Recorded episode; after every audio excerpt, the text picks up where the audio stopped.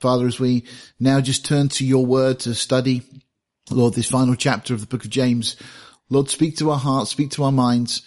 Lord, fill us, Lord, with a, just a sense of, of your presence as we go through this.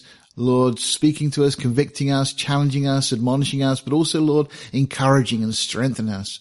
Lord, for the walk that you've called us to walk, this walk of faith. And so, Lord, we just commit this time of study to you now in the precious name of Jesus. Amen. Well, as I said this morning, we're going to be concluding our study in the book of James. It's been a great book uh, to study. I mean, every book I you know, I read, every time I study a book, it always just seems to stand out and jump out at me as being the most incredible book in the Bible. There's so much in Scripture that speaks to our lives, to our current situations, uh, and the way that so often the Lord just dovetails the, the teaching that we're going through to the very experiences that we're having in our lives at that particular moment. And for me personally, James has been like that. I hope it has uh, for you. I hope it's been a blessing for you uh, as we've been looking at these themes that James uh, has been sharing with us. Let's jump uh, into the study. Uh, uh just an overview, just to kick us off, as this is the last uh, session in James for now. Uh, just to remind you what we looked at in those uh, opening couple of weeks as we were going through this. that James shows the importance of our conduct over our creed. So it's really important that we have a creed, that we have, in a sense, a, a set of rules. And of course, scripture really is that, that set of rules for us, tells us how we should live, how we should uh, be as Christians.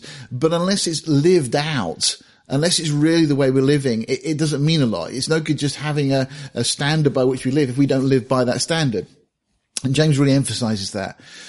He emphasizes the, the idea of having a behavior you know, is referred to in this, this book, uh, and throughout the New Testament is our conversation.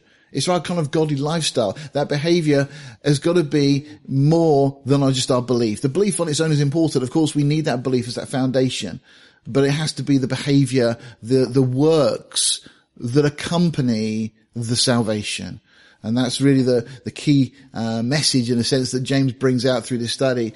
Uh, the final thing is again deed over doctrine.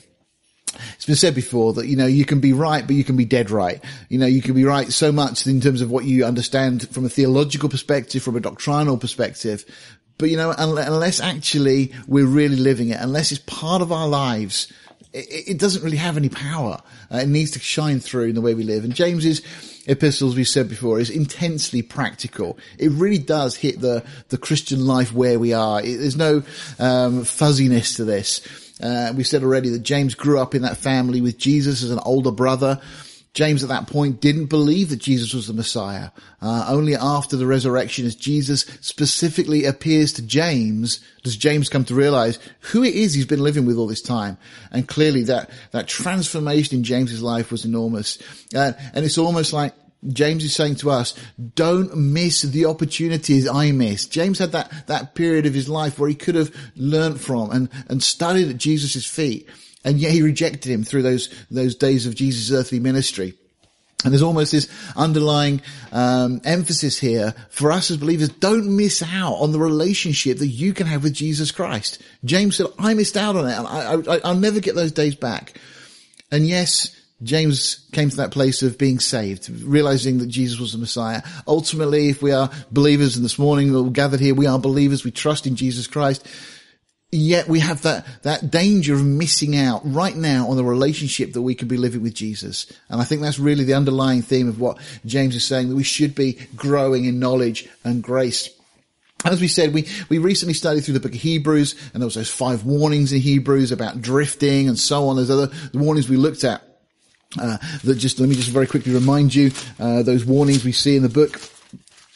and again, these are uh, just warnings of, of not walking as we should walk. The first one was drifting. The second one was disobedience. The third, failing to mature. The fourth one, falling into willful sin.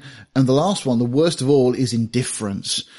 And Hebrews covers those things very well. We looked at that. And this is a great follow on because it's saying, no, you know, we've, surely we've made that decision. We're not going to live that way. We're not going to allow those things to, to be dominant in our lives. So how are we going to live? And James lays out this wonderful template for, for Christian living and gives us the, the how, where Hebrews gives us the why and speaks of the wrath and the judgment of God and so on. James gives us the how. This is how we should do it. Once again, in the opening chapter, really we see the uh, outward trials and inward temptations compared. The trials come from God, the temptations come from within. Um, then we go on and we look at those uh, tests of the genuineness of our faith. Uh, and the first one really is our response to the word of God. You know, and we praise God that we have the opportunity to study his word like we do. Uh, what a privilege. Many Christians, um, just get fed very, very meager meals each Sunday. Uh, we have the privilege of being able to dive into God's word and, and go verse by verse and see what the Lord has to say to us, uh, the whole counsel of God. But response to social distinctions, you know, it's amazing, isn't it? All the, the, the furor, the, the, the, the trouble, the turmoil in the world at the moment. Um, and of course I understand a lot of the issues. I understand and sympathize with a lot of the causes that are being championed at the moment.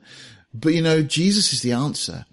Because in Jesus, there is no bond or free. There is no male or free, free uh, female. You know, there is no black. There is no white. There is no color. We are all one in Christ. And the beauty, the simplicity of understanding the gospel of Jesus Christ, understanding as we're told in the book of Acts, that there's not different races. You know, the, the, the, problem is not a, a race problem because we are all the same race. That's what the book of Hebrews tells us. He's made of one blood, all men that dwell on the earth. You know, we're, we're all brothers. We're all related. We're all family. That, that's, that's what scripture reveals. That's what scripture tells us. The problem is sin. Problem is, is the pride in men's hearts, the arrogance that is built up because of that pride. The problem is, as we're going to see, that men always want to look after themselves and they're happy to put down others to get to some sort of social position or standing themselves. And again, all these, these issues that we're seeing uh, in the world right now, uh, you know, scripture gives us the answer to all these questions. And James again has highlighted all of that as already, already as we've gone through. Again, the evidence of good works to accompany faith. We mentioned this a moment ago. But you know, if we have faith, there has to be good works. If you haven't got good works, then you haven't got faith is quite simply the argument that James makes. The importance of self-control for a believer. You know, we've looked at the whole concept of taming the tongue. And we talked already, and we'll come back and we'll mention it again before we're out today, uh, of the, the flow of influence into our lives. Because that flow will dictate what comes out. It's from, from with the, from within, from the heart that comes all these things. So if our heart is in the wrong place or being influenced by the wrong things, that is what will come out in our lives. And of course then we see, uh, coming into this chapter now, the real challenge about what is our relationship to the world. You know, what do we really care about? What are the things that are most important to us in this life? And again, we're going to conclude by looking at the foundation of prayer for a believer. So, so important. Well, again, James uses nature, as we said, to illustrate these truths we've looked at in these just five chapters. Uh, frequent reference to the law. Again, it's called uh, the perfect law, the royal law, the law of liberty, and so on. Again, James doesn't teach that we are under the law for salvation or as a rule of life, but rather that portions of the law are cited as instruction in righteousness. Um, and, I hark back to what Adrian said a few weeks ago, uh, talking about the law, that the law is there, is given for a purpose. And of course, the law ultimately was there to lead us to Christ, to show us we can't keep God's righteous standard by our own efforts. And yet the things, the instructions in the law are beneficial and we do well to, to pay them heed. Um, and yet we are saved by grace. Again, the portions of the law are cited as instruction in righteousness. That's what they are, telling us what God's standard is, how we should be living, how we should be thinking, our attitudes toward others, and so on. We've seen already, again, as we've gone through the study, uh, the term brethren or the phrase brethren mentioned 15 times. Faith has been mentioned 15 times. Works 13 and wisdom 4. These are kind of the key words in the book. It's been said already that this is the most authoritarian letter in the New Testament. James is not messing about. As I mentioned a moment ago, he re- he recognized he had that time that had been wasted. He wasn't going to waste any more time. And as he writes to, to his audience, to these believers, and these are kind of re- often re- referred to as general epistles, although uh, this time, of course, it's written to the uh, to the Jews, but the, the Jews at that time largely made up the church. The introduction just says, uh, James, a servant of God and of the Lord Jesus Christ to the 12 tribes. Well, that's not in a sense to exclude Gentiles. We're not excluded from this because the church started off as a Gentile body of believers. Uh, sorry, as a Jewish body of believers. Uh, is later, of course, that the Gentiles, uh, the church realizes Peter gets that vision of the sheet uh, coming down from heaven and so on. And then the, the, the, church realizes that actually this gospel is for the whole world. That promise made to Abraham uh, is being fulfilled now through the church, the blessing of God to the whole world. And so these things apply to us. But again, James very authoritative in the way he speaks. These, these commands in just 108 verses, there's 54 commands. Direct, directives for us as believers. It's not, well, have a go at this or try this. No, this is how you should live. And, you know, and so often as Christians, we tend to wiggle and worm and try and justify our current situation or the things that we do or whatever. Uh, and James really gets to the heart of those things and challenges them. one commentary uh, that I was looking at just put it this way: it says James argues that justification by faith is demonstrated by works. If you truly profess to believe something, your actions will demonstrate your profession, and if you are saved, your life will show it by your works, which is what James addresses in the first two chapters, by your words, which is what James addresses in the third chapter, and then finally by a rejection of worldliness, which is seen in the fourth and fifth chapters. And again, we'll conclude the fifth chapter this morning. So once again, you know, if you are saved, and this morning as we gathered here, I think everyone that's joining this morning, uh, we are saved. We know the love of Christ. We, have been uh, recipients of His grace, of His mercy. We've received that. In that case, our life must show by our works, by our words, and by a rejection of worldliness, the reality of that which God has worked in our lives. Uh, so once again, we've looked at this uh, chart, this uh, uh, just idea to convey really what's going on. Uh, the Bible speaks of us being made in the image and the likeness of God. You know, we are made of body, soul, and of spirit. As we said last week, I read that quote from Oswald Chambers. You know, the body is not wrong in itself. We mustn't have this mindset that the body's wrong. God has given us the body. God created the body. But of course, the body is so influenced by the world and so driven by its passions and by its lusts and sin has corrupted the natural heart, the natural mind. And so we have this flow into our heart and our mind, who we really are. That's the soul. And uh, on the other side of the equation, we have the spirit in us. The spirit is our God consciousness. Now, back in Eden, spiritually we died. But when we're born again, we get not just a recreated spirit, we get God's Holy Spirit coming and dwelling within us. This is phenomenal to try and understand. So now in our lives, you have the flow of uh, of influence from the world, from everything we see and hear and so on. And as uh, we, we read in scripture the lust of the eyes, the lust of the flesh, the pride of life, all those things feeding in one direction. And then we have the things of God feeding in the other. And of course, we're talking about uh, reading the Bible, of praying, fellowshipping with believers, of celebrating communion, be reminded continually of what Christ did for us, the price that was paid to purchase us. And so the challenge we have is where that flow comes from. And we have a, a, a, control as to what we listen to, of what we do, where we put ourselves, the influences that shape the, the things that then come out and play out in our lives. Well, let's move into the text. In the first nine verses then of chapter five, uh, it could be summarized as the end of injustice. Uh, we're going to look at this uh, in a moment. As a springboard into that, I want to take you back to the Old Testament.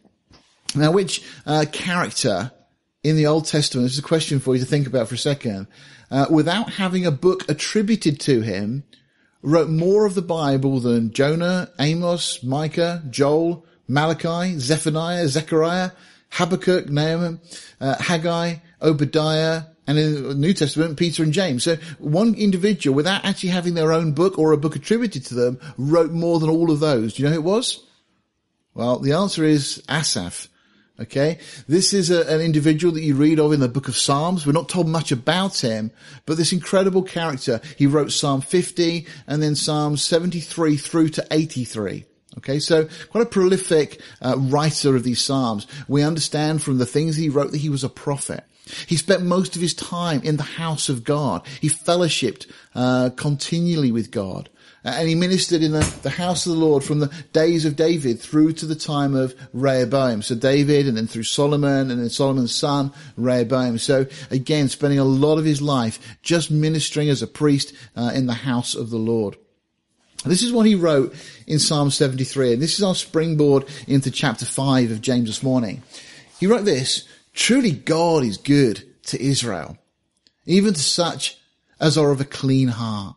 Now that's his starting point. He, acknowledges that God is a good God. It's so important for us as believers. And, and we'll look at this as we see in, in chapter 5 as we go in in a moment. That God is good. Uh, uh Psalm 119 verse 68, God is good and does good. No question, God is good. And Asaph starts with that statement. Truly God is good. And it's so important that we have that foundation because we've got to build on something. Now, if you understand that God is good, your whole view of what's going on in the world will be shaped around that. It doesn't mean that everything that's happening in the world is good, but that God is good. Okay. And then he says this, but as for me, my feet were almost gone. My steps had well nigh slipped. In other words, I'm, i was really struggling. I was in a place where I could feel myself sliding. I know God is good. And yet I'm looking around me and I'm seeing things that don't look like God is good. Isn't that experience we have? Isn't that experience particularly a lot of people in the world have? They look around, they don't, they, they, they question whether God can be good because they see so many bad things, so much evil in our society today. And verse three, he says this, for I was envious at the foolish. You know, this is, I was slipping into being envious and looking at them, the foolish ones, when I saw the prosperity of the wicked. I looked around me. I saw people that had great wealth. I saw people that had riches. The people that were prospering. They cared not anything for God. They weren't living a godly life. They, they weren't going without. They weren't thinking about the poor. They weren't thinking about how they could help other people. They just cared about themselves. You know what? A part of me looked at that and thought, well, why can't I have that? That's what Asaph's saying. And he says, verse four, for there are no bands in their death, but their strength is firm. They are not in trouble as other men, Neither are they plagued like other men. Just speaking of the incredible blessing that these uh, individual, individuals that are apart from God seem to, to experience. Therefore, pride compasses them about as a chain. They, they wear their pride as a chain. It's something that they're, they're very proud of their accomplishments, of what they've done. Kind of that Nebuchadnezzar mindset. You know, Nebuchadnezzar one evening walks around the walls of Babylon, the incredible city that had been built up, and the, of course the hanging gardens of Babylon, one of the wonders of the ancient world. And Nebuchadnezzar's like, well, I've done all of this. This is pretty cool. I'm a great king. And that's what these individuals do. They look at what they've amassed. They look at their wealth. You know, so they wear their pride as a change. And violence covers them as a garment. They don't care about hurting others or causing pain or upset. Their eyes stand out with fatness. You know, all they look at is the things that can benefit them. They have more than heart could wish. Again, whatever they set their, their mind to, their heart to, they take it. If they want it, they have it.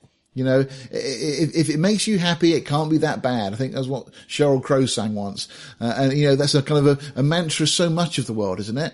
That if, if, if it makes you happy, it's got to be alright, surely. Well, we read on verse 8, they are corrupt and speak wickedly concerning oppression. Well, again, we've seen so much of that. And right now it's been brought uh, to our attention again in the world uh, of the, the, the wickedness of oppression has existed through the centuries and largely from those that were looking to become wealthy and profit from these things. They speak loftily. They set their mouth against the heavens. They care not for God. They're quite happy to speak out against God and mock God and mock those that would believe in God. And their tongue, tongue walks through the earth. Therefore, his people return hither and waters of a full cup are wrung out to them. And they say, how does God know? And is there knowledge in the Most High? What they're saying is, well, so what if God sees? Or, you know, question, does God even see? And if he does see, I don't care. You know, they're just so arrogant towards God. These, uh, behold, these are the ungodly who prosper in the world. They increase in riches. Verily, I've cleansed my heart in vain, says Asaph. You know, look, all the, the things I've done, seeking after God, seeking to live a righteous and godly life. You know, has it all been a waste of time when I look at the, the things that all these others have got? And I could have maybe had those things myself. He said, I've cleansed my heart in vain and washed my hands in innocency. He says, for all the day long, I have been played and chastened every morning. What a contrast to these, you know, people that have got everything they want. And now Asaph saying, you know, and I haven't got these things. And I, I feel that, you know, I'm impoverished in so many areas of my life because I've tried to live a godly life. Uh, if I say I will speak thus, behold, I should offend against the generation of thy children. In other words, he acknowledges that's not the right way to be speaking. And then verse 16 gets this. He says, when I thought to know this, it was too painful for me. Right? Just the, the, the, the challenge of the, the natural feelings as we look on those who seem to prosper and we look at our own lives and sometimes how we struggle and the things that we choose to give up for the sake of a, a godly life. And sometimes it gets to the point of thinking, you know, really, is this all worth it? Well, we sang that song this morning, worth it all. Yes, it is worth it all. And this is the conclusion then that Asaph reaches, verse 17. He says, when I thought to know this was too painful for me until, once again, let me just emphasize, indebted to Chuck Missler for pointing out that the untils in the Bible are always really significant. They're worth marking and worth noting. It makes a fascinating study to go through the untils. Uh, I encourage you to do that at some point when you get opportunity. Um, but he says, until I went into the sanctuary of God, then understood I their end. So you're saying, you know, all these things are starting to overwhelm him and he was starting to question the, the life that he'd chosen to live and the apparent poverty that he had in contrast to the great riches, riches and wealth of these other people that cared not for anyone other than themselves. But he said, when I went into the sanctuary of God, then it made sense. Then I understood. And says, surely thou didst set them in slippery places. Thou castest them down into destruction. How are they brought into desolation as in a moment? We'll see James echo exactly the same thought in a second as we look at the, into James. They are utterly consumed with terrors. As a dream when one awaketh, so, O Lord, when thou awakest, thou shalt despise their image. Now, it's really significant because Asaph makes these comments this is an individual, as I've already said, and the point of making the point I made about the amount he wrote and the Psalms he wrote, the relationship he had with God, the, the, the frequency in which he was in the temple and so on. He was continually going to God, going into the temple, writing these songs and these, these Psalms of praise and adoration. And he says he still came to that place of questioning until he was again back in the house of the Lord, brought face to face with God and realizing that God is in complete control, that God really is good. Now, I, I say this and I share this at the start because actually we need to understand the importance we have of coming and fellowshipping together. Because if Asaph needed, with all of his godliness, with the life that he lived, if he needed to go back into the house of the Lord to understand the world in which he lived, how much more do we? You know, we need fellowship. We need to be coming together and encouraging each other. Yet we need as, as frequently as we can, the more as we see the day approaching, to be fellowshipping together so that when we look at the world, we don't become discouraged. We don't become disheartened. So let's now go straight into James and we'll see James echo those same themes. And he starts by saying, go to now. Okay. So, you know, okay. So this is, this is how it is. This is, you know, what, with the, pay attention here. You rich men, specifically he's going to refer to. Weep and howl for your miseries that shall come upon you. So James straight away jumping to that kind of conclusion that Asaph had done, recognizing that although these individuals seem to have so much, it's very short-lived. They may think they've got it all now, but it's so short-lived. He says, your riches are corrupted and your garments are moth-eaten. Your gold and silver is cankered, and the rust of them shall be a witness against you. Now, of course, the diligent will recognize that gold and silver don't rust, but it's speaking of the rust in terms of the impact those things have on your heart. That's, that's really the implication here. And, and the fact that they, they don't bring you the, the blessing and the joy and the peace and the, all the things you think they do. He says, uh, the rest of them shall be a witness against you. You shall eat your flesh as it were fire. You have heaped treasure together for the last days. So James is saying, all these people that are wealthy, the people that have acquired wealth, and he'll go on and explain how they've acquired some of that wealth and uh, through oppression and so on.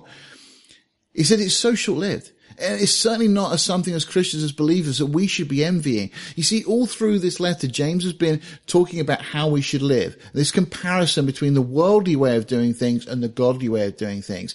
And James is now giving us this reminder.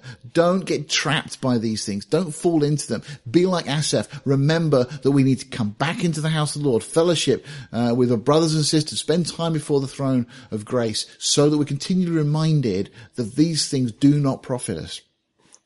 Of course, Matthew chapter uh, 19 verses 23 uh, to 24 this is where jesus actually makes this point. He says then said jesus' disciples verily i say unto you that a rich man shall hardly enter into the kingdom of heaven. And again i say to you it's easier for a camel to go through the eye of a needle than for a rich man to enter into the kingdom of god. Now there's nothing in scripture that prohibits believers or godly people being wealthy. In fact, there's a number that we could cite. Job, of course, had great riches to, to start with and even greater at the end of his life. And James will refer to Job in a moment. You know, you think of people like Joseph of Arimathea, an incredibly wealthy man. He had direct access to Pilate. That wasn't something that everybody had in that day. He had great riches, great wealth. Solomon, of course, had great wealth. David was a very wealthy man. Uh, and we could go through, throughout scripture, many, Abraham, 318 trained servants that he had, that, that were those that, that fought for him and so on. You know, these individuals in, in scripture were very wealthy. So scripture doesn't prohibit the acquisition of wealth. The problem is if that becomes the primary focus in your life. See, the, the real wealth is not in the things that we can acquire. It's in our relationship with God. If then we have wealth as well and we use it for, for God's glory and so on, then that's not a problem. Um, so just get the, the context here. Jesus isn't saying that wealth is bad, but he makes the point that a rich man is going to find it very difficult because those trappings of the world, the temptation to pursue after even greater wealth. So whatever you have, you still want more. In Revelation 18, we get a, a, a glimpse of what is to come um, for those that have great wealth. Now, this is a portion of scripture that speaks of the coming world church and the judgment that the Lord will bring upon it. And in essence, all it is is a rekindling of what has always been since the time of Babylon, uh, shortly after, or the time of Babel, shortly after the time of the flood. Um, this um, attempt by Satan, one of the, the threefold stratagems of Satan, to keep people from the the knowledge of God. And he's laid down this smokescreen, this false religion, false religions throughout the world, and they'll all they'll all come back together and join back together uh, in the days ahead of us, and they're all starting to do that even now. Uh, and the whole uh, tolerance argument is a big part of that. That we should all be tolerant of each other and kind of work together and love each other and so on. And you know, this is why Christians are, are so um, um, repugnant to the world because of the I am, am, statements that we've been going through on our uh, verses for the week recently. You know, particularly that the, the, statement that Jesus, I am the way, the truth, the life. That, that, that's an offense to the world because it's saying that every other way is wrong, that there is only one way. And to the world, they don't like that. Well, when we get to Revelation 18, it speaks about this destruction that is going to come upon this religious system. And you'll see this, how this ties in with wealth as we read it. Therefore shall her plagues, speaking about this mystery Babylon the Great, uh, her plagues shall come in one day. Notice how quick this is going to come upon her. Now, up until recently, some of these things may have seemed a little bit fanciful. You read Revelation and some of the things, they seem so extraordinary that the question has to be asked, well, could that really happen? Well, who would have thought four months ago that a virus that started in China could have effectively shut the world down? But that's what we've experienced. That's what we've witnessed. The world's economy has crashed because of this virus. Nobody would have predicted it. Nobody has seen this coming to the scale and extent that we've seen. Well, this is talking about a time yet to come the, the plagues are going to come in one day. It says death and mourning and famine. She shall be utterly burned with fire, for strong is the Lord God who judgeth her. And then he speaks about the kings of the earth. Now these will be those who are yet to come to power, 10 kings. Now, whether there'll be 10 regions of the earth or 10 specific countries or however this is going to play out, we'll see. Time will tell. We don't know the details specifically, but we have the overview. The kings of the earth have committed fornication and lived deliciously with her shall bewail her and lament her when they shall see the smoke of her burning. Speaking about all those that have been made rich and have been, uh, given these incredible positions of authority and wealth, whatever, because of their relationship with the false religions of the earth and this, this one world church that's coming. Uh, standing afar off for fear of a torment, saying, Alas, alas, that great city Babylon, that mighty city, for in one hour, there it is again, is thy judgment come. And this is the key point. James is speaking about the, the judgment that will come upon the rich people of the world.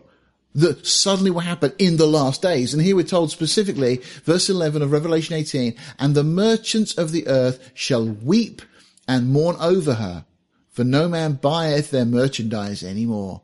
Suddenly, the world is going to be plunged into a situation uh, even worse than we've just experienced of utter financial turmoil. And nobody's going to be buying anything. It's going to be a, a really strange situation for the world to enter into. And God is going to allow these things.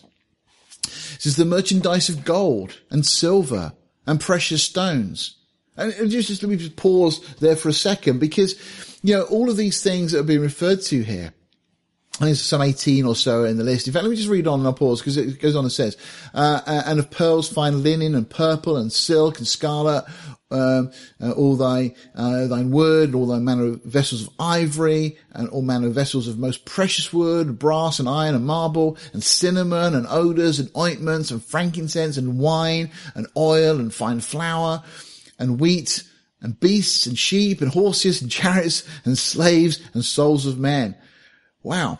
Look at what that list encompasses. Think what we've just seen in a glimpse now by looking at COVID-19, the impact it's had. Oil, for example, which was such a precious commodity, and of course to some degree still is, but the oil prices have fallen. Why? Because the demand just disappeared in the way that it was before. Now, of course, that will return, but this is speaking of a time that things are going to be very different. The whole thing is going to crash, the whole system. It speaks of um, the things you could buy, clothing and, and perfumes and all those kind of things that people once wanted, but now people have been going out shopping. People have been able to go and buy these things. And all the, the trading and, uh, and the, even the, the, the, the beasts, the sheep, and the horses and the chariots. I mean, it implies there, you know, the, the way the chariots were used in races and so on. We think of sport, the way sport's just been stopped as a result of COVID-19. We've just seen a glimpse over the last three months of what is going to come. And again, the warning is against all those that have made themselves rich with the things of this world. You know, who would have thought that these great wealthy football players would suddenly be in a position where they're, they're having to agree to cuts in their salary and all the kind of things. Now, probably none of them are in hardship yet, but we would never have anticipated that. You know, all these things where uh, you see the cruise ships, the cruise liners. Um, sure you've seen some of the pictures. A load of them were uh, off the beach in Dorset um, because it was they had to pay to go into Southampton Harbour, um, so they were mooring off the, the coast of Dorset. You know, and these places where, where people have gone to have these wonderful holidays and nothing wrong in, in, that in itself, but all the money that was in that industry has suddenly come to an end. You know, or, you know, again, these things will restart for now, but this is speaking of time when all these things will stop. And it says, and the fruits that thy soul lusted after are departed from thee, and all things which were dainty and godly departed from thee, and thou shalt find them no more at all. Speaking of something far worse than we've just experienced is coming. The merchants of these things which were made rich by her shall stand afar off for the fear of her torment, weeping and wailing. You know, the, the money that has been wiped off stocks and shares in the last few months. You know, the, the economic catastrophe that we've been plunged into. And that's only, scripturally speaking, the beginning of birth pangs.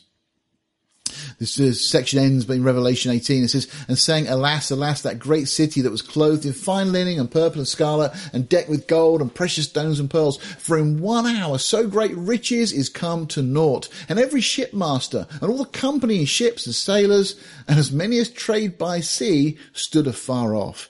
I mean, he's talking about a, an absolute worldwide economic meltdown. Uh, of these things that are yet to come. Now, again, just to, to put in context, the coming One World Church is going to become so huge with such authority, it will end up controlling so much of the world's economy that the coming ten kings are going to feel compelled to get rid of her. Now, trade on earth is going to change dramatically from this point as the world moves from separate democracies into a global dictatorship. You see, kind of now we're looking for someone to take a lead in this problem that we've experienced worldwide. Okay, and our government, I think, has done a reasonably good job in this. Uh, lots of those have been uh, very critical, but I've noticed those are often that are very critical don't actually have any good ideas themselves. Um, but th- we're going to get to a point where somebody will step onto the world scene to try and lead us out of this coming problem. This will lead on to the, the reign, the global dictatorship of Antichrist. Let's get back into James. He says, behold the hire of the laborers who have reaped down your fields. which is kept, which is of you kept back by fraud, crieth. James is speaking of those that were unjust. Now, in the Old Testament, Amos condemned the judges who took bribes and fixed cases and so on. That's the kind of things that are going on here. It says, and the cries of them which have reaped are entered into the ears of the Lord of Sabaoth. I'll come back to, to that in a second. But, you know, the, the whole idea here is that, um, those that were doing the work weren't getting paid a full salary for it. And we see so much injustice in the world. If you remember, I said this section really speaks about the end of injustice and money is so much a big integral part of the, the reason we see so much injustice in the world. It goes on, it speaks about the Lord of Sabaoth. Uh, it's the, the term itself is speaking of, uh, not just, uh, the Lord as in, as we speak of, of the Lord, but the one who is in complete control, uh, the Messiah, the King over all things. And it says, you have lived in pleasure on the earth. So, uh, let me just clarify that last point. So these things have come to the one who is the judge of all things. The Lord has heard them. You have lived in pleasure on earth and have been wanton. You have, nourished your hearts as in a day of slaughter. So when there's lots of uh, animals that could have been killed and feasts could have been had, that's the idea. So, you know, he's talking about the feasts that they'd have celebrated. Lived in pleasure on the earth. And you, you've condemned and killed the just and he does not resist you. He's not able to resist you. Speaks again just of the, this, this want. I, I, I like the, the quote, uh, attributed to, uh, the Quakers, uh, says, my friend, tell me what need you have and I'll tell you how you can live without it. I quite like that because so often we speak about the things we need. Oh, I need this. Oh, I need to go and get that. You know, uh, and we use that word, uh, quite glibly without really thinking about whether we need things or not. Well, move the decimal point across, and we have so many in the world that claim they need all, the, all these things. Uh, it's all going to come to an end. It's all going to come crashing down. The Lord is seeing all this, the one who is uh, just, who's going to plead the cause of those who have been mistreated. Verse 7, be patient therefore, brethren. And this is the, the admonition to us as we look at all those things, as we see the injustice, just like Asaph, we see these things and our hearts can be crushed sometimes by the, the things we see that are unjust around us. And as Asaph said, you know, I had to go into the house of the Lord for it all to make sense to me. And this is why we need to continually be fellowshipping, spending time with each other in, in, in God's presence. Be patient, therefore, brethren, unto the coming of the Lord. What a great reminder of the reality that this is not our home. This is, again, C.S. Lewis referred to as a shadowland. This is just that place where we're getting ready for eternity. We're told to be patient because Jesus is coming back. As Pete started, uh, some of you may have heard this morning that phrase, Maranatha, come Lord Jesus. That's, that should be our cry. We should be looking for and hastening the coming of the Lord. Okay, so we should just hold on is what James is saying. Be patient. Just wait. The Lord is a faithful judge. He says, the husbandman waited for the precious fruit of the earth. Think about a farmer. Think how long they have to wait for their crops to, to, to bear the fruit once they've sown it.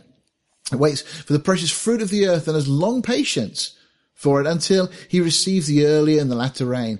The problem is we live in a culture where everything is instant. You know, we have instant coffee, we have microwave meals, we have everything we want immediately. If we, if we don't get something delivered the next day when we order from Amazon, we, we get frustrated. There's something wrong.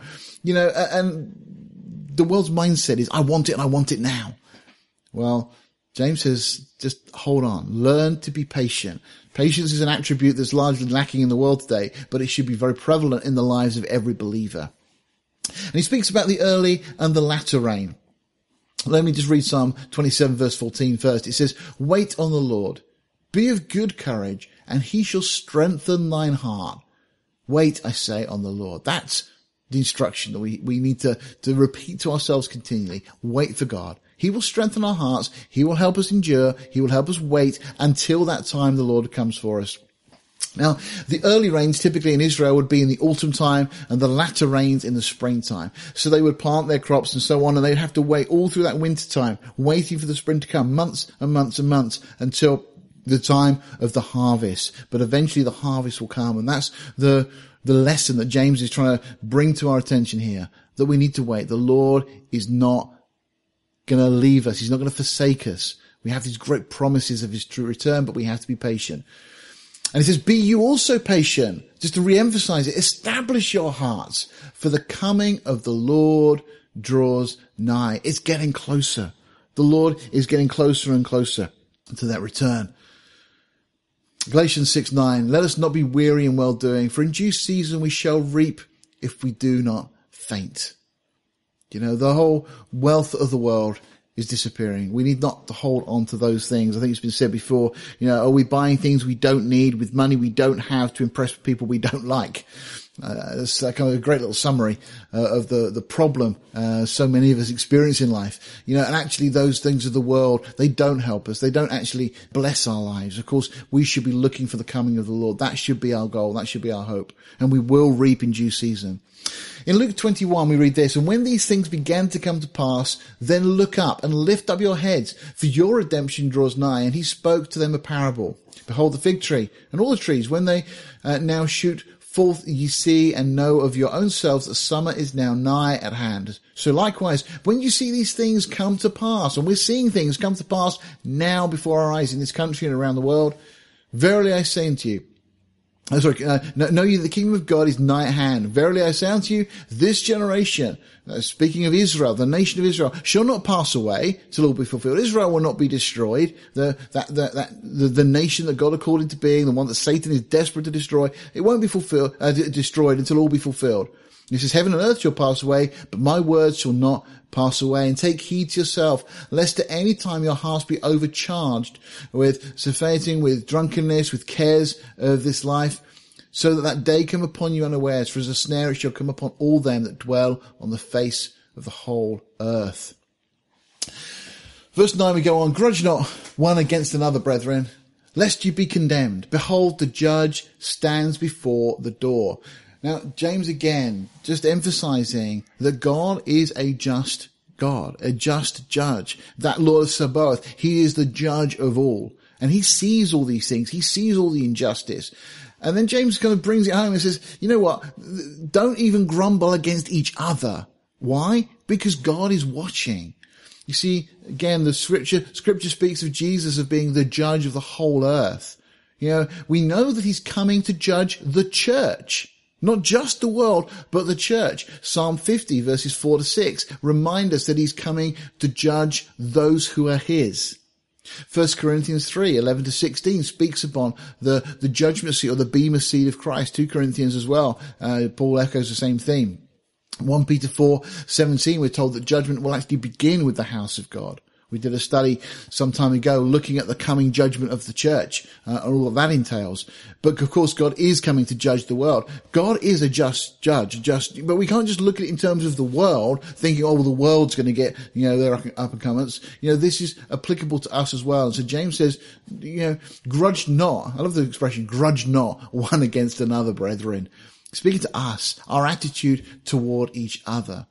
You know, complaining is such an easy thing to do but to be encouraging. That requires God's grace and God's strength, and we need that.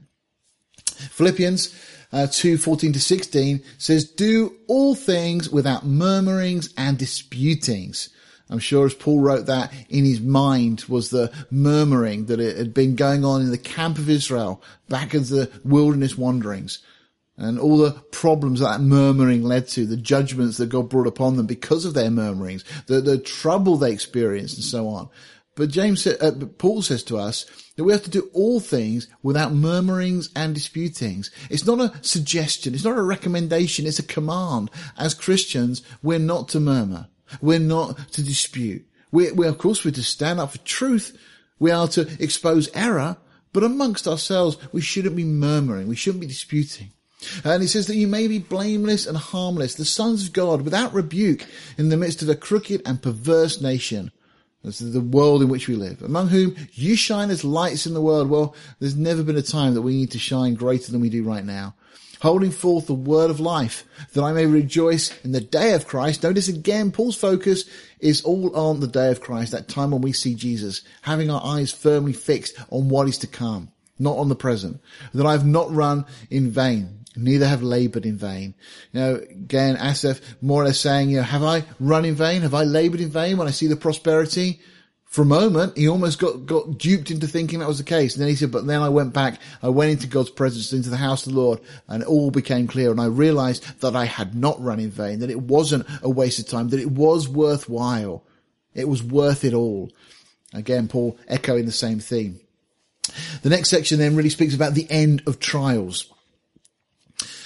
Take my brethren, the prophets. Just consider them. Consider the prophets. Think of those who have spoken in the name of the Lord for an example of suffering, affliction, and of patience. Now we could spend a long time going through the prophets. Uh, we haven't got the opportunity or time this morning, but just think of some of them. Let me just throw a few out that, that I just, to me, are just heroes of the faith. Faith. One of my favorite is Jeremiah. I just love Jeremiah to bits. Jeremiah was this prophet who was so unsuccessful. He preached and he declared God's word to his nation and they put him down a, a, big well with miry water at the bottom of it and they left him there to die. Eventually, a few people had an attack of conscience and they bring him out and they lift him out and so on. That man was treated so shamefully. What impact did he have on the nation? Well, truthfully, not a lot. I mean, on us and those since, big impact. But at the time, he wasn't particularly successful. But you see, success for us as believers should be removed from our vocabulary. It's the wrong word. We shouldn't think of things in terms of success. We should think of terms in uh, things in terms of obedience. It's not am I being successful? It's am I being obedient? You know, if we're not successful, we think something's wrong. We start to blame God or question why or, or look at reasons why we may not be successful. You know, sometimes the Lord may uh, allow you to go through a time where you're unsuccessful. But if that's being obedient to Him, well, that is the truest form of success for us. You know, learning to be obedient. And Jeremiah was obedient. You know, Jeremiah got to a stage in his life uh, where he had enough. He got to the point where it was all just just too much. Let me just read to you uh, from uh, from Jeremiah. Just bear with me. In Jeremiah chapter twelve, Jeremiah just says this: Righteous are thou, O Lord, when I plead with thee. And he says, Yet let me talk with thee of thy judgments. In other words, Lord, you're righteous, but can I have a chat? Things don't seem to be quite fair.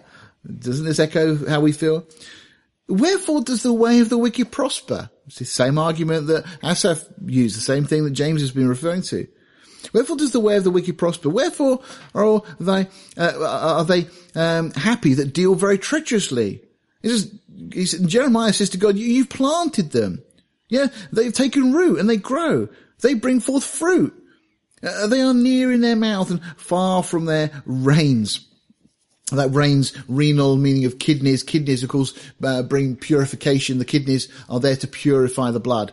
Um, so when you see in scripture, particularly King James, that refer- uh, reference to reins, it's the same uh, root word renal we have in the English to do with kidneys, to do with purification. So when you read it, and it says in its context here, thou art near in their mouth and far from their reins, it's speaking about them being pure. They're not pure. They're, just got these boastful mouths. And verse 3 of Jeremiah 12, uh, but thou, O Lord, knowest me, thou hast seen me and tried my heart toward thee. In other words, Lord, you've put me through the mill. You've put me through trial after trial. And I've learned to be faithful. I'm trying to obey you, Lord. Uh, and he says, pull them out like sheep for the slaughter and prepare them for the day of slaughter. There you go. That's a prophet for you saying, Lord, I've had enough of this. Please sort them out. Do something with them. How long shall the land mourn and the herbs of every field wither for the wickedness of them? See, the land was being affected because of the iniquity of the people. Uh, and it says, for the wickedness of them that dwell therein. And the beasts are consumed and the birds because they said, he shall not see our last end. So speaking of these individuals again, Jeremiah is saying, you know, th- their iniquity is having an impact on the whole land. And then one of my most favorite couple of verses in the Bible, verse in the Bible, Jeremiah chapter 12 verse 5 says this. And this is God responding now to Jeremiah. So Jeremiah moaning, complaining a bit, but God responds with this. If thou hast run with a footman, and they have wearied thee, then how can thou contend with horses? And if in the land of peace wherein thou trusted they wearied thee, then how will thou do in the swelling of the Jordan? Let me just try and paraphrase that very quickly for you. God says to Jeremiah, if you've struggled trying to run, as it were, alongside footmen, how on earth would you run if things get really tough, if you have to run alongside horses.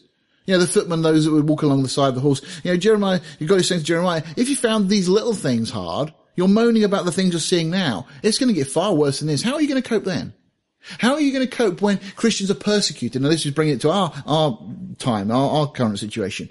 You know, if we complain about the things now, how are we going to deal when we start to really suffer persecution? When they start saying that we're not allowed to meet as, as congregations, if that may come, and it may well come. It certainly is the case for many believers around the world. You know, what happens when they start, you know, uh, uh, refusing you to the opportunity to speak about your faith in public? And if they do, if you do, you start to get arrested and so on. I mentioned last week that individual, that bus driver in Israel who'd been arrested. Uh, I think it was on, on, Tuesday night, the prayer meeting I mentioned, I think. Uh, a bus driver in Israel had been arrested simply for sharing his faith. And now he's at risk of losing his job. He was just talking to somebody, answering some questions, and people overheard it, and it's caused all sorts of issues. A lot of people are saying, no, he shouldn't use his job, but others are saying, no, you're not allowed to witness. We've seen it in this country. We, we, there's an air stewardess who was wearing a cross at work. I'm sure you remember the, the story. People working for all sorts of different companies and so on that have witnessed in the course of their work and they've lost their jobs because of it. You know, we see those things now. If we struggle now, what's it going to be like when it gets really tough? That's what the Lord says to Jeremiah. And then he goes on and says this, if the land of peace thou trusted, they, uh, they wearied thee, then um, how will they do in the swelling of the Jordan? You know, the Jordan used to overflow its banks and the, the going became really tough in that area. You know, he's saying if you, if you find this hard, when it gets really bad, how are you going to cope? And I love it. I think it's one of the most encouraging verses in a sense, because what it tells us to do is to get our eyes off the problem and onto God. That's what God was really saying to Jeremiah. Jeremiah goes on a little bit later and says, Lord, I don't want to speak anymore. And God says, you've got to speak. Uh, and then Jeremiah speaks of this kind of, this, the word of God burning within him. You know, he has to, to speak and so on. So Jeremiah is just one of these individuals that Je- uh, uh, James says, you know, think of the, the, the, prophets. Think of those who spoke in the name of the Lord for an example of suffering, affliction and patience. Um, I, will let you just do your own study looking at some of the other uh, characters in the Old Testament, but there's so many we could refer to. Uh, just incredible examples of hanging in there. James is going to give us his own example. He says, behold, we count them happy which endure. And you've heard the patience of Job and have seen the end of the Lord.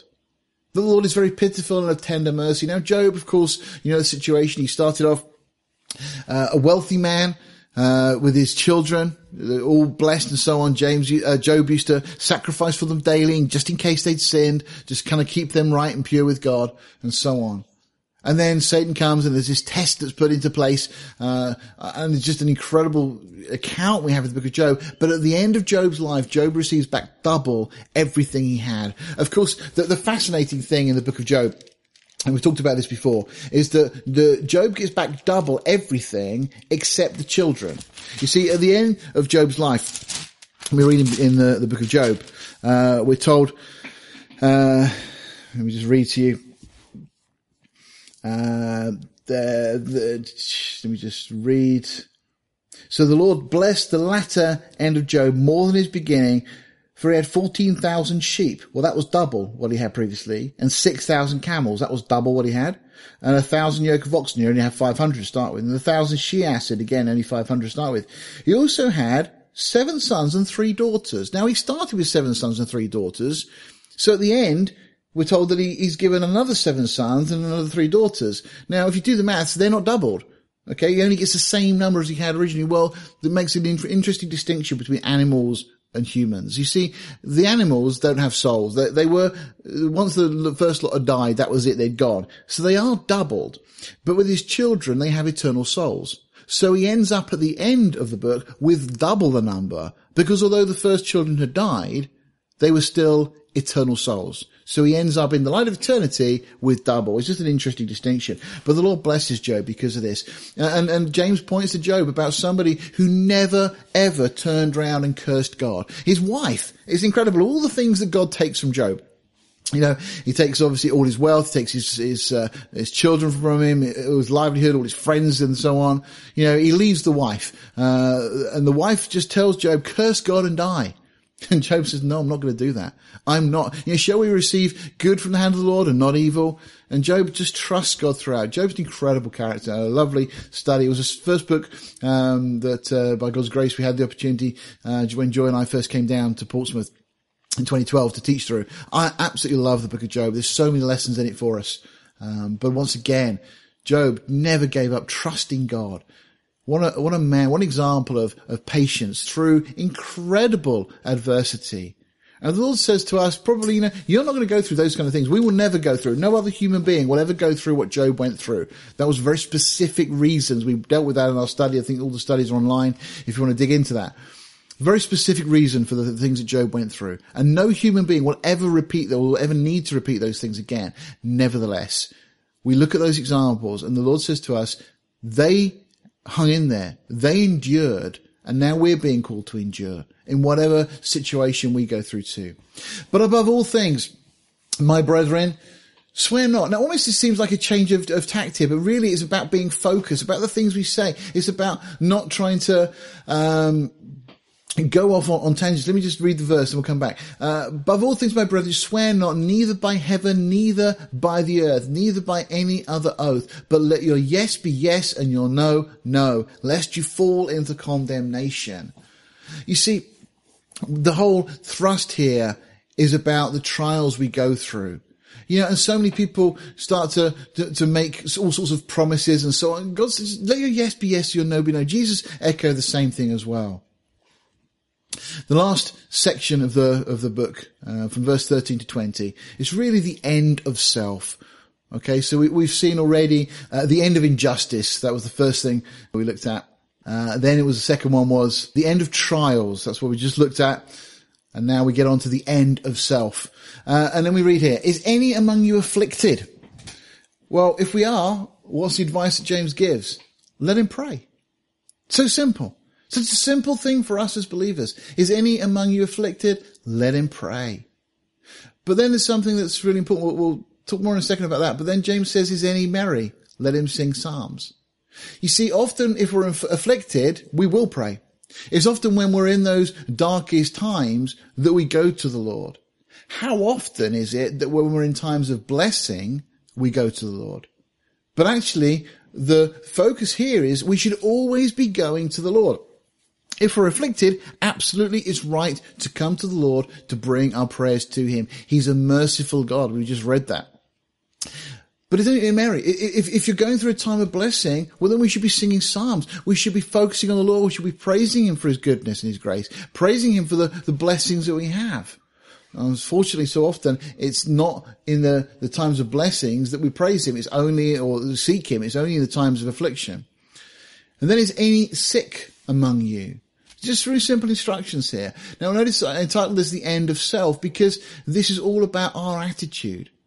You see, if we are being blessed, we need to have that mindset and that heart to keep going to God, to maintain the relationship. But then is any among you sick? Let him call for the elders of the church. It's what it's saying subtly there. If you look at the text is there shouldn't be any pride. You know, we shouldn't be, oh, I don't need to ask for help. But so often amongst us, there's a mindset that, well, we, won't ask. We don't want to trouble other people. Um, we, you know, we, we wrap it all up, but really there's a pride element there. That we're too proud sometimes to ask. James says, no, if somebody's sick among you, let him call for the elders of the church and let them pray over him, anointing him with oil in the name of the Lord. Now, he goes on and says, and the prayer of faith shall save the sick and the Lord shall raise him up. And if he has committed sins, they shall be forgiven him. Notice that if it's not saying that people are sick because they sin, okay, or that all sickness is a re- result of, of people committing specific sins. I mean, in one sense, all sin brings sickness. We see that from the Garden of Eden, that every sickness is a result of the fall. But it's not saying that if somebody gets, goes down with a cold that they've sinned and that's why they've got a cold. If somebody hurts themselves or injures themselves, it's not necessarily because, uh, there's sin in their life that they've done that. Um, but it's interesting again, James says that the prayer of faith shall save the sick. We're told in the opening chapter that when we pray, we should not be like a double-minded man, unstable. We should ask in faith. Okay, so the prayer of faith shall save the sick. Now it's interesting because Paul, you'll see, who had great faith, raised up people from the dead, also had people that he knew that were sick that didn't recover from their sickness.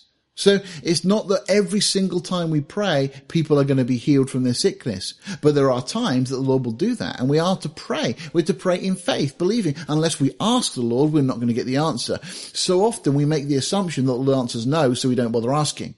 And that's not the right way of going about it. We need to be uh, of, of the mind that if anybody is sick amongst us, we pray. That's the first port of call. We go to the Lord in prayer. We bring the elders together and we anoint them with oil and we pray. Now, there's been occasions in my life that I've prayed with people and there's genuinely been that I don't, don't know whether the Lord's going to do something here. I don't know whether the Lord will heal, but we just pray in faith because we're told to. There have been other occasions that I've had the privilege of praying for people and I have known in my heart the Lord will heal them and I've seen miracles take place. Now we don't see it all the time. We don't make a big thing of it. So many, uh, sections of the church get onto these, uh, these miracle services and all these kind of other big things and it becomes a distraction and these people away and can all sorts of errors can creep in. But it doesn't change the fact that we are to pray. This is just very simply what James is saying to us. And this is all about dying to self, the end of self, getting to that place where we trust God. Regardless of what we think we know, go to God. Okay. So if we're struggling, we go to God. If we're rejoicing, we go to God. If somebody's sick, we go to God. And all these things the Lord is pleased with. And then confess your faults. It's not saying sins. It's not saying that we should go and have confessionals and so on, that we tell each other all of our deepest and darkest secrets. That's not helpful. That's not what it's saying. But we should be, we should acknowledge to each other that we struggle in certain areas. We should ask each other to pray for each other because it says, confess your faults one to another and pray one for the other that you may be healed. You see, so often we don't confess our faults to one another because A, sometimes we don't want to, uh, appear like we're struggling because we create this uh, facade that everything's okay with us. And so we don't want to let other people know, we don't want to let the guard down. But also sometimes we're worried about what other people may say. Well, James has already addressed that when he told us very clearly that we're not to, to grumble about each other, not to have this grudge about each other. We're, we're to consider how we see each other, how we view each other. And saying now, confess your faults one to another.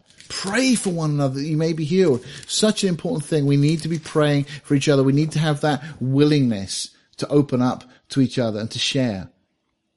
And then it goes on. It says, just says that the effectual fervent prayer of a righteous man avails much. Now I would just highlight that point that it's not just persistent praying that avails much. It's the effectual, fervent prayer of a righteous man. Now, what does it mean by a righteous man in the context? We know that, of course, none of us are right with God in that sense by our own efforts.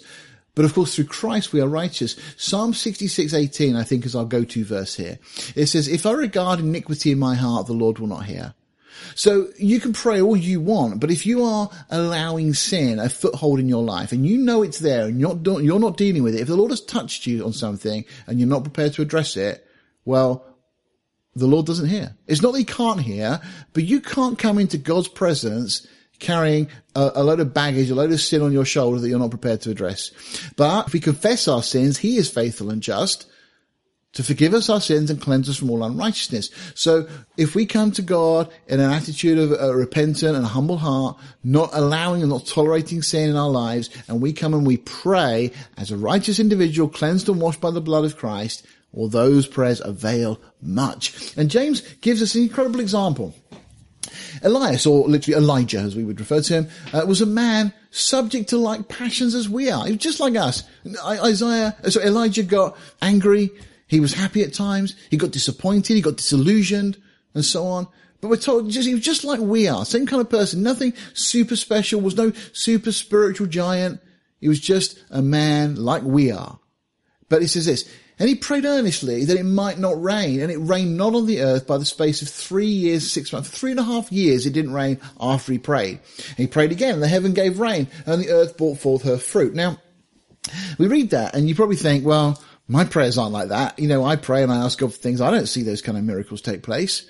I mean, one few verses back, we were just talking about praying for those that are sick and they'll, they'll be healed if we pray in faith. Well, you look at this and you think, well, that, that's a long way away from our lives, but I just want to bring this into context for us because James just gives us the, the brief summary. We need to just take a, a moment and consider Elijah. Elijah, the Tishbite, we're told. We're not told much about him. Uh, Tishbe was a town in northern Israel from what a lot of commentators suggest, uh, the area around Gilead, around Galilee. His name means Yahweh is my God. Clearly he would have had godly parents, okay, from that. Uh, he's a major character in the book of Kings. In fact, more's written about him than about Solomon, if you're interested to know. Uh, mentioned more times in the New Testament than any other prophet, but not quoted because he didn't write anything, which is interesting. He is a prophet, but not predictive in that sense. He doesn't predict uh, or foretell things that God is going to do. Now, there's eight miracles recorded of Elijah. Uh, he stopped the rain for three and a half years, as we've seen. He was fed by ravens twice a day. The grain and the oil multiplying was another one. Uh, raising the widow's son from the dead, calling down fire from heaven, starting the rain again. He ran for 30 miles uh, without a break and is supernaturally sustained for 40 days, 40 nights. Running for 30 miles was a high speed as well, not just a, a marathon. It was way more than that. So just incredible things. But we're told he's just like us. How so?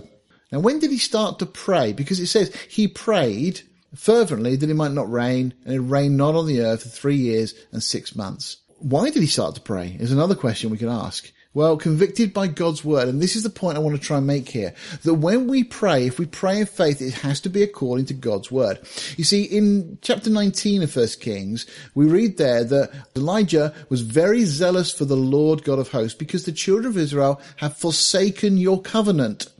That was what really had riled this godly man as he looked on what was going on around him and he was aware that God had given the law, the covenant, and that Israel had broken it.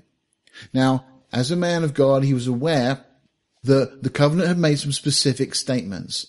Uh, just from verse 1, Elijah the Tishbite, who was of the inhabitants of Gilead, said unto Ahab, As the Lord God of Israel lives, before whom I stand, there should not be dew nor rain these three years according to my word. Psalm 39 verse 3 says, My heart was hot within me while I was musing. The fire burned. Then spake I with my tongue. And I think it's a great little description of what was going on in Elijah's life at this point. As he's speaking to the king, he's already been praying because he's seen that the land, because of the king, has turned away from God. Let's just jump back very quickly to Deuteronomy. In verse uh, 8 of chapter 11, it says, Therefore shall you keep my commandments, which I command you this day, that you may be strong and go in and possess the land whither you go to possess it, and that you may prolong your days in the land, which the Lord swore unto your fathers to give unto them and to their seed, a land that flows with milk and honey. For the land whither thou goest to possess it is not as the land of Egypt from whence you came out, where thou sowest thy seed and waterest it with thy foot as a garden of herbs, but the land whither thou goest to possess it is a land of hills and valleys, and drinketh water of the rain of heaven. Okay, so first of all, the land that Elijah's referring to, that he puts his uh, curse on and stops the rain for three and a half years, was supposed to be a land where there was an abundance of rain, so that things would, would grow there. Carry on verse 13. It shall come to pass if you shall hearken diligently unto my commandments, which I command you this day, to love the Lord your God and to serve him with all your heart and with all your soul, that I will give you the rain of your land in its due season, the first rain and the latter rain, is what we looked at earlier, that thou may gather in thy corn and thy wine and thy oil, and I will send grass in thy fields for thy cattle, that thou mayest eat and be full. Take heed to yourselves that your heart be not deceived and you turn aside and serve other gods and worship them. God gives them the warning ahead of time. And then verse 17, and then the Lord's wrath be kindled against you, and he shut up the heaven, that there be no rain, and that the land yield not her fruit, lest you perish quickly from off the good land which the Lord giveth you. Notice what is being said here. Right, God is saying very clearly to the nation of Israel that if they follow him and obey him, they would have abundance. They'd have blessing. They'd have rain. The rain would produce the grass. The grass would feed the cattle and so on. Everything would go well. But if they broke those commandments, the Lord says, I'm going to stop the rain. So notice it wasn't Elijah that came up with this idea. All Elijah did was responded to that which God had already said and prayed in accordance with God's word. Deuteronomy 28, 23 adds that thy heaven that is over thy head shall be brass. That's, that's exactly what happened in the days of Elijah. Elijah prayed according to God's word, just emphasizing the importance of praying in accordance to God's word. There's no one else to support and encourage him. He's just one man. So often we're in these kind of things, situations where we feel we're on our own, but praying in accordance with God's word can bring incredible results. The difference he made was, was incredible because, you know, on his own, how could he change the course of the nation? What effect could he have had on the politics of his day? Well, none until God calls him to pray. But when he prays, he prays in accordance with God's word and you see the result. And uh, James here reminds us that's how we can be praying. When we pray in accordance with God's word, and again, the underlying thing here has to be that we've got to know God's word. We've got to be reading God's word. If we understand God's word and we pray in accordance with it, we will see God do incredible things in our lives, in our families, in the fellowship, in the country, in this world. The last two verses. Brethren, if any of you do err from the truth and one converts him, let him know that he which converts the sinner from the error of his ways shall save a soul from death and shall hide a multitude of sins. James, after all the things he's written, just concludes and says, you know, if somebody does stray, if somebody in our fellowship struggles and goes off the path and somebody helps him back onto the right way, what a blessing it brings. You know, it says that you can converted the sinner. It's not saving. This is talking about somebody who's already saved. Um, but it's talking about bringing them back into a proper abiding relationship where they will know the blessings of God. Once again, James recognized all that he'd missed out on by not recognizing Jesus during his earthly ministry. And he says to us that we have the opportunity of walking with the Lord now in a way that will bring abundant, abundant blessings. And that's even before we get to eternity, when we see Jesus face to face. Our lives and James's lives have got some interesting parallels. Again, James's eyes were opened when he saw the resurrected Jesus. Our eyes again will be fully opened when we see Jesus face to face. And we won't need these instructions like we have now because the, the temptations, the things of this world will be gone. But we have this privilege in the days we live to walk with him, to know Jesus, to live a way that is just full of blessing. Not necessarily without trials because we're told those trials will come, but even in those trials, to recognize, recognize God's hand in them, just as the prophets, as we've already seen in this study this morning. So I hope this has been a real encouragement to you as we've gone through it. Certainly has to me. It's been a real challenge. Uh, and I hope that's been the same for you too. By God's grace, Next week, we're going to start a new study. Uh, we're going to move into the first epistle of Peter. So please read ahead. Uh, and we'll look at the things that Peter has to say and see what the Lord wants to impress upon our hearts from that. Let's bow our hearts. Well, Father, we just ask now for your blessing, for your mercy, for your grace. Lord, help us to understand these things. And Lord, help us to live godly lives. Help us to realize, Lord, that you want to see in us the fruit, the evidence, Lord, of all that you have wrought in us. And so, Father, give us humble natures, Lord, hearts that are willing to submit to you. Lord, help us to get off the throne of our own lives and make sure you are firmly enthroned there.